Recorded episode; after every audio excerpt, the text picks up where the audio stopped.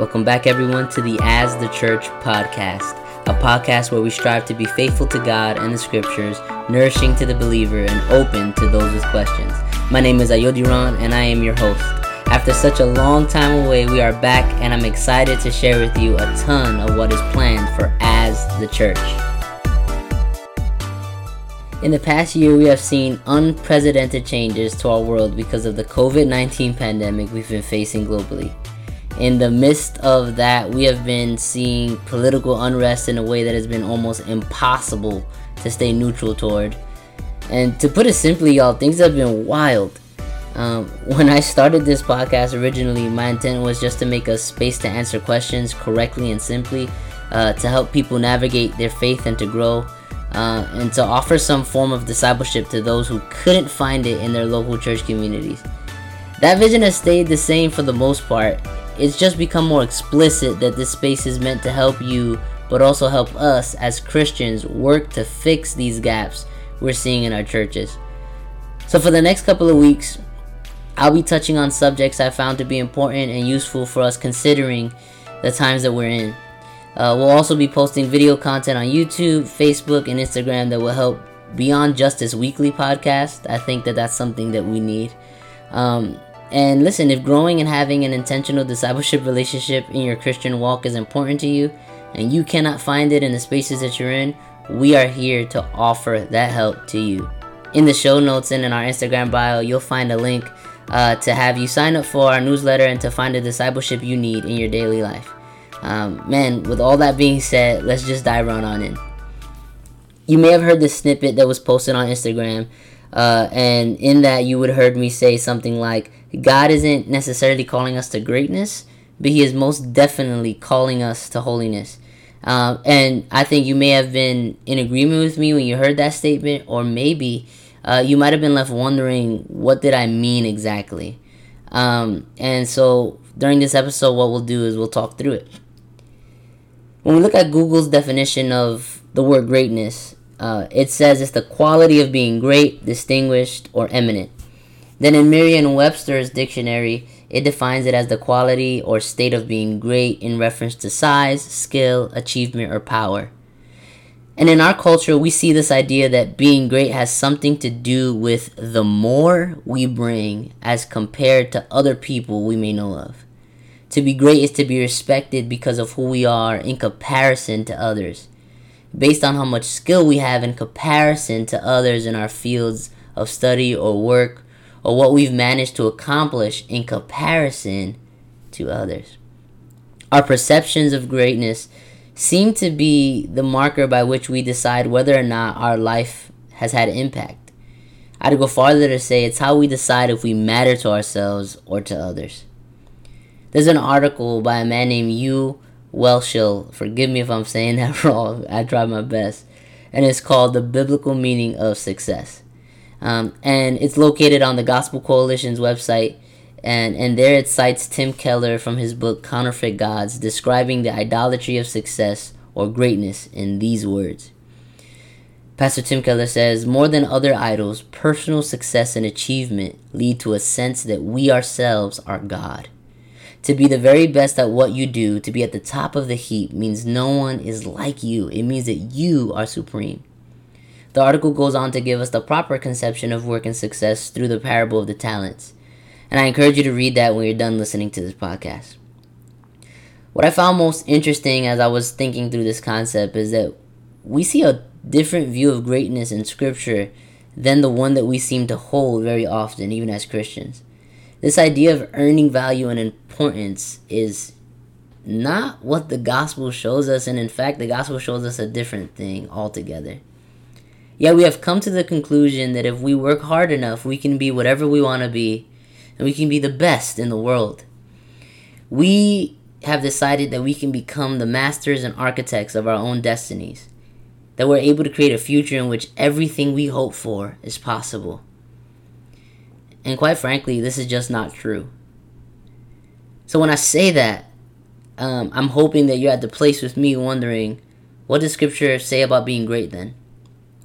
Well, one of the passages of scripture that I was able to see this word used and I looked through the context of what it meant uh, and I felt would be appropriate was Psalm 71 21, where we see King David say to the Lord, You will increase my greatness and comfort me again. When we read that, we might think that, well, if I read that, I can consider my job that's been terrible and say that God will increase my greatness in that space. But a proper reading of that text would see that King David was in a terrible spot, in a ter- terrible space that no one could take him out of besides God, and that's what he was trying to communicate.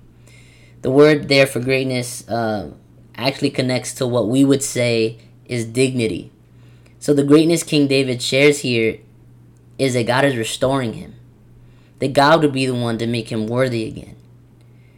Now, there may be moments in our own lives where God may bring us into positions of respect and esteem, but make no mistake, that is for His glory, His intent, His plan for our lives and in the body of the church.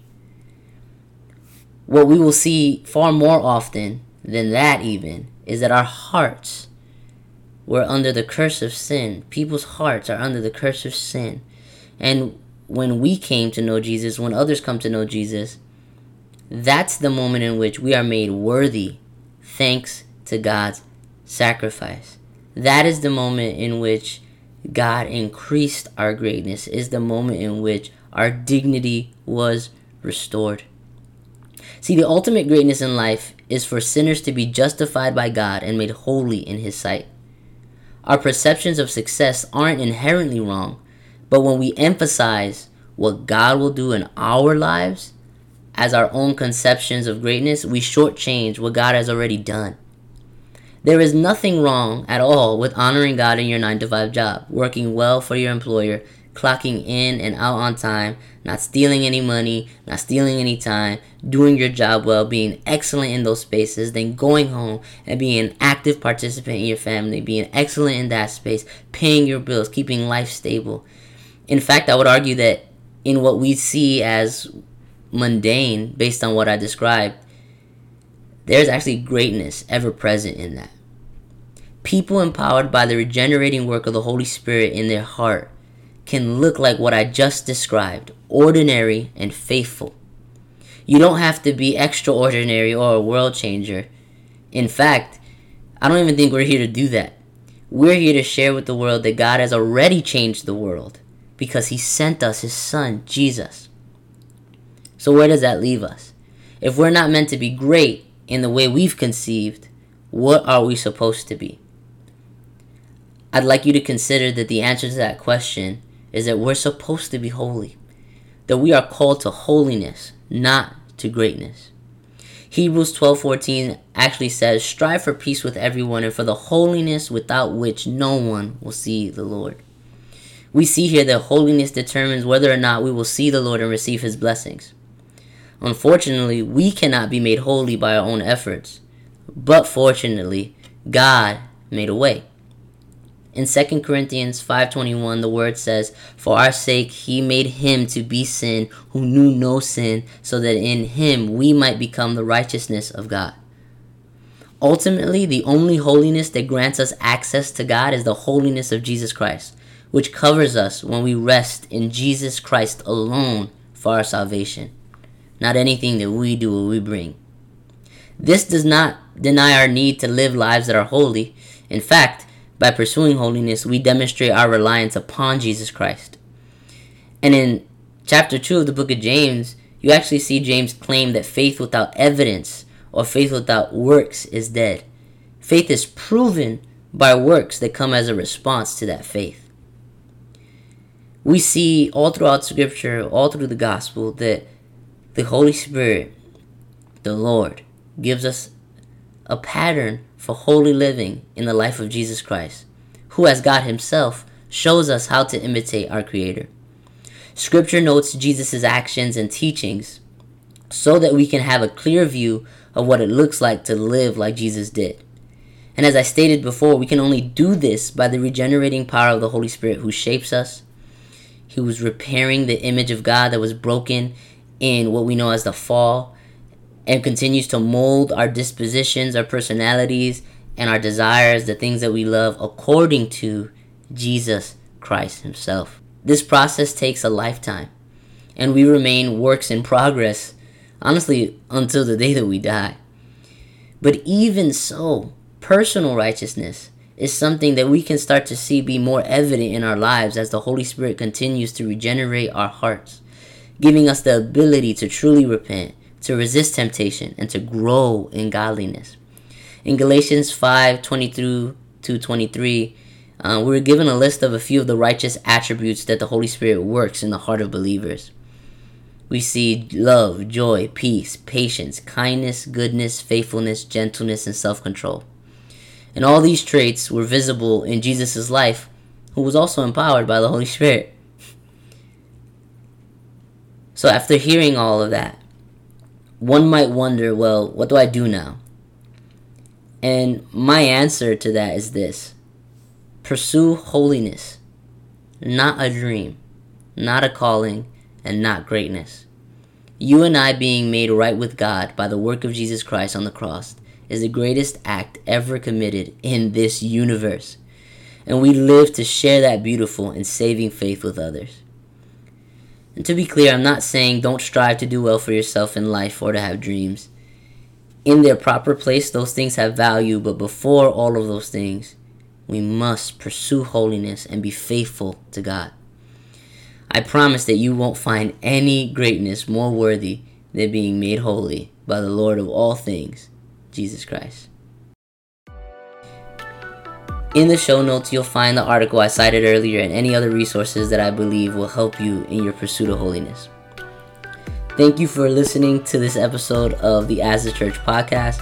I truly pray this helps you and challenges you to grow in maturity as a Christian. As I said earlier, we have so much more in store and we hope you stick around to experience it all. I encourage you to sign up for the As a Church newsletter that you'll find in the show notes so that you can be updated on everything that'll be going on and for more info to be able to be sent to you um, as you grow in the area of discipleship.